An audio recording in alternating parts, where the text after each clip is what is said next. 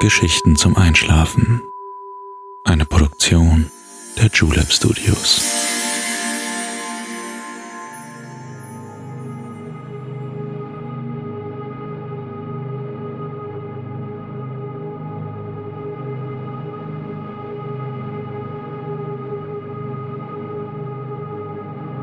Psst.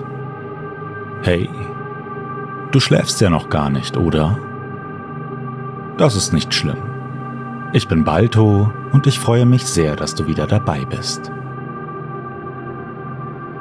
Heute wollen wir gemeinsam in die Welt der griechischen Götter eintauchen. Diese Folge hat sich Ilka gewünscht. Lieben Dank dafür. Wenn du auch mal an einen bestimmten Ort oder in eine längst vergangene Zeit oder sogar in eine Fantasiewelt reisen möchtest, dann schreib uns gerne unter Geschichten zum Einschlafen at julep.de. Jetzt wollen wir uns aber auf die Spuren der alten Griechen begeben und nachforschen, wie sie sich die Entstehung der Welt und die Götter, die ihr Leben maßgeblich bestimmten, vorgestellt haben. Das antike Griechenland gilt bis heute als Vorreiter der westlichen Kultur und Denkweise. Die Ideen des Theaters, der Politik, der Philosophie und das Bestreben nach einem perfekten Staatensystem haben Jahrhunderte überdauert und sind noch immer zentraler Bestandteil des modernen Lebens. Von den Griechen haben wir den olympischen Gedanken, die Olympiade übernommen. Auch die Sagen um ihre Götterwelt sind noch immer präsent. Der Erfolg und der Niedergang des griechischen Reiches bieten Stoff für viele Geschichten. Heute wollen wir uns darauf konzentrieren, wie dieses fortschrittliche Volk sich die Entstehung der Welt und die Götter, die diese regieren, vorgestellt hat.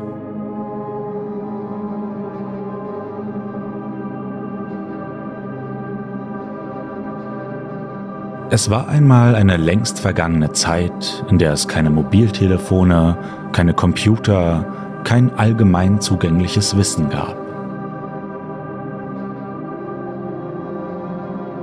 Und doch war da der Mensch, der sich überlegt hat, woher wir kommen, wer diese Welt geschaffen hat, auf der wir leben. Das antike Griechenland umfasste damals ein mächtiges Reich das sich von Kleinasien über Europa bis hin nach Afrika zog und durch viele Stadtstaaten verbunden war. Darin lebten aufgeschlossene Menschen, die zwar im Laufe der Jahrhunderte immer wieder Kriege gegeneinander führten, aber doch viele Gemeinsamkeiten wie die Sprache, die Denkweise und den Glauben hatten. Noch heute finden wir Tempelruinen, die die Zeit überdauert haben und die wir bestaunen können.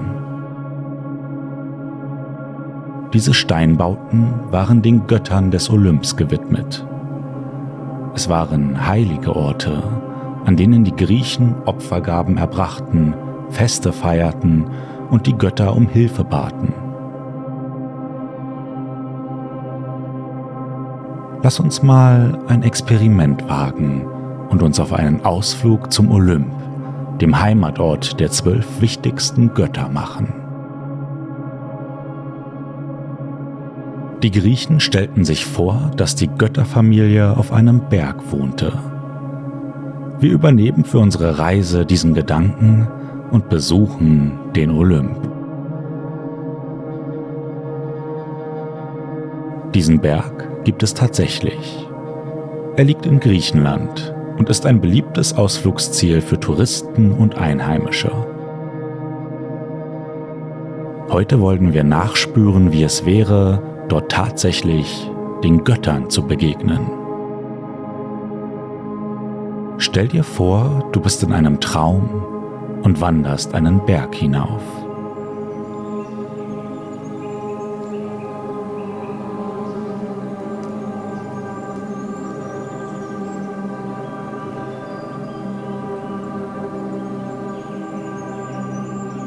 Befindest dich an einem heiligen Ort. und weißt, dass dort oben etwas ganz Besonderes auf dich wartet. Schon allein der Weg ist sonderbar. Ein junger Krieger sitzt auf einem Stein und winkt dir zu. Es ist Achilles, Sohn eines mächtigen Königs und einer Meeresnymphe. Du fragst ihn, wie lange du noch laufen musst und was dich oben erwartet. Achilles zuckt mit den Schultern. Sein langes blondes Haar fällt ihm in die Stirn, aber er lächelt, während er dir erklärt, dass das auf die Laune des großen Göttervaters Zeus ankommt. Er wünscht dir viel Glück und lässt dich passieren. Du läufst weiter, in Gedanken noch bei dem anmutigen jungen Krieger und den Aussagen über Zeus. Doch das Wetter ist so schön, dass du den Weg genießen kannst. Die Sonnenstrahlen wärmen deine Haut und das klare, kühle Wasser, das du bei dir trägst, erfrischt dich.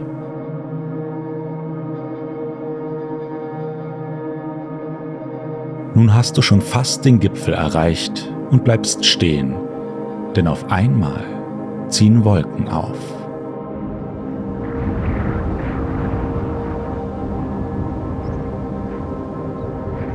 Ein dichter, ungewöhnlicher Nebel umgibt dich und es fällt dir schwer, dich zu orientieren.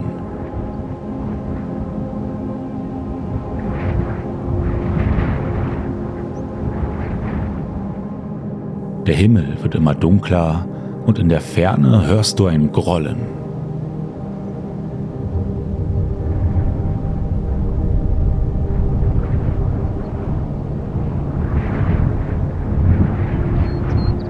Dir wird klar, dass solche Naturphänomene den Menschen von jeher Angst eingejagt haben. Und als dann auch noch ein Blitz die dich umgebende Schwärze durchzuckt, möchtest du am liebsten wegrennen. Voller Sorge suchst du nach einem Unterschlupf, einer Möglichkeit, dem aufziehenden Inferno zu entgehen. Da siehst du eine atemberaubend schöne Gestalt vor dir. Es ist eine Frau, die scheinbar keine Angst kennt. Die Frau schenkt dir ein Lächeln. Sie hält einen Apfel in der Hand, den sie dir genüsslich unter die Nase hält. An ihrer verführerischen Art wird dir klar, dass es sich um Aphrodite, die Göttin der Liebe, handeln muss. Mit einem Wink ihrer Hand bittet sie dich, ihr zu folgen. Durch ihre Erscheinung wirkt deine Umgebung gleich etwas heller. Sie erklärt dir, dass sie dich zu ihrer Familie mitnehmen möchte, und angesichts des Gewitters bleibt dir nichts anderes übrig, als ihr zu folgen. Aphrodite geleitet dich durch einen steinernen Palast, der dich an die einst prächtigen Tempelanlagen in Griechenland erinnert. Staunend schreitest du an hohen Säulen durch einen geschwungenen Torbogen und gelangst in eine Halle mit zwölf aus Marmor gehauenen Stühlen. Du erkennst den großen Zeus an dem goldenen Zepter, das er in der Hand hält. Er ist zornig, weil er denkt, dass die Menschen die griechischen Götter vergessen haben Eigentlich willst du widersprechen, denn dir fallen die Bücher von Percy Jackson ein, in denen sich alles um die griechische Mythologie dreht. Du kommst nicht dazu, etwas zu sagen, denn Zeus schleudert vor Wut einen Blitz aus seiner Hand. Du schluckst und fragst dich, ob es wirklich so eine gute Idee war, die Götter auf dem Olymp zu besuchen. Aphrodite legt dir beruhigend eine Hand auf die Schulter. Sie versichert dir, dass dir unter ihrem Schutz nichts passieren wird. Und diese Geste scheint Zeus ebenfalls zu besänftigen.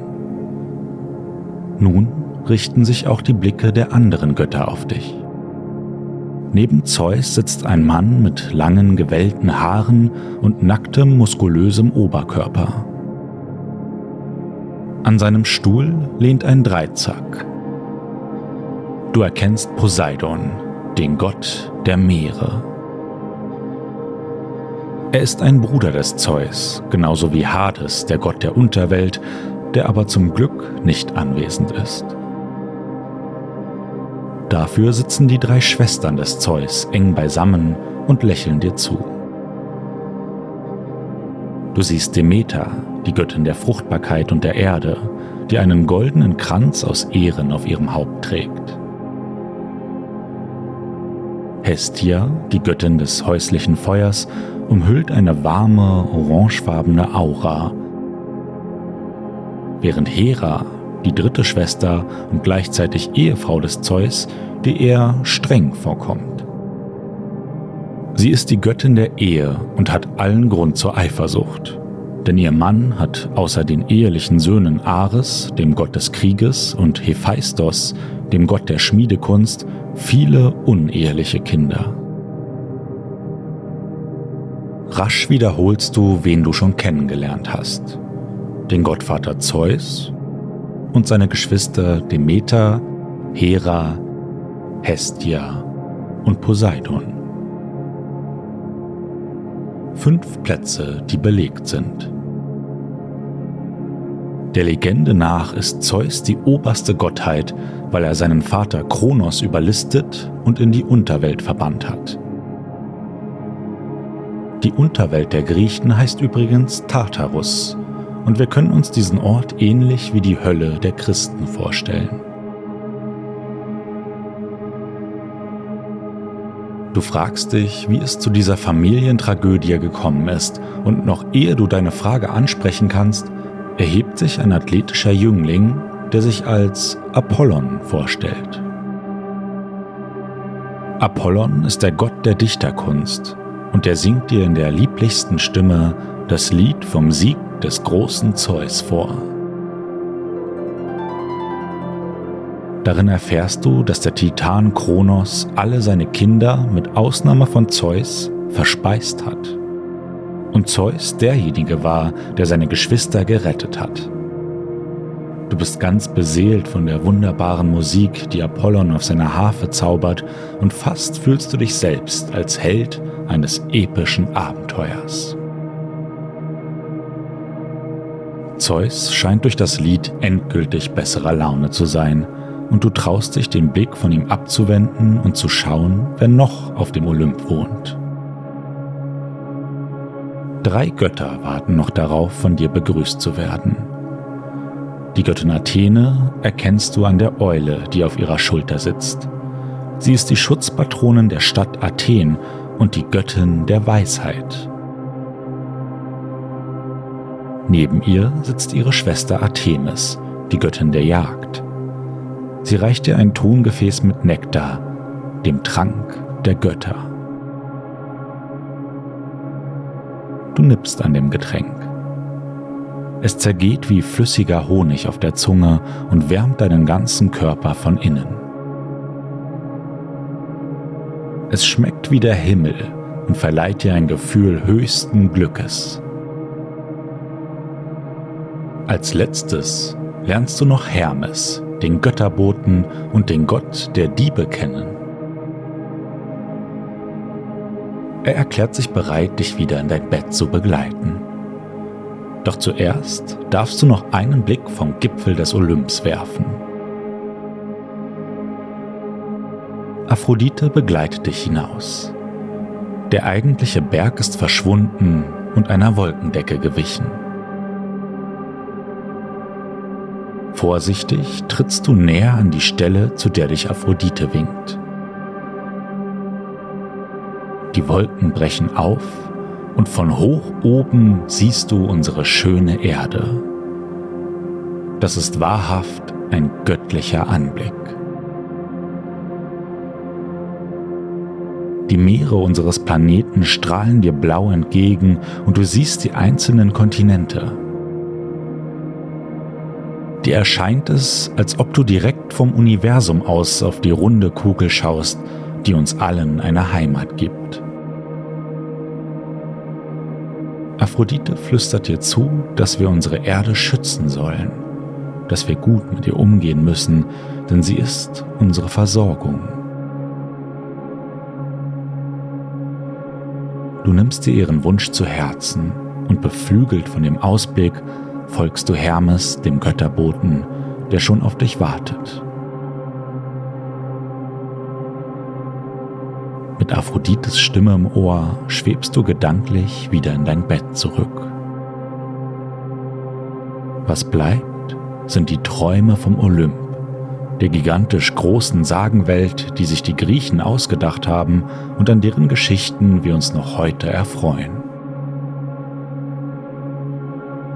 Und der Wunsch, achtsam mit der geschenkten Mutter Erde umzugehen.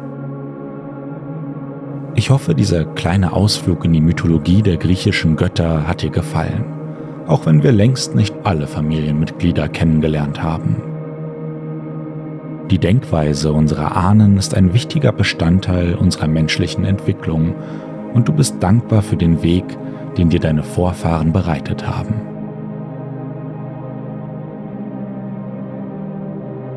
Wohin es wohl das nächste Mal geht, lass dich überraschen. Schon bald besuchen wir einen neuen Ort. Und wer weiß, vielleicht machen wir auch da geheimnisvolle Begegnungen. Bis dahin, mach es gut und schlaf schön.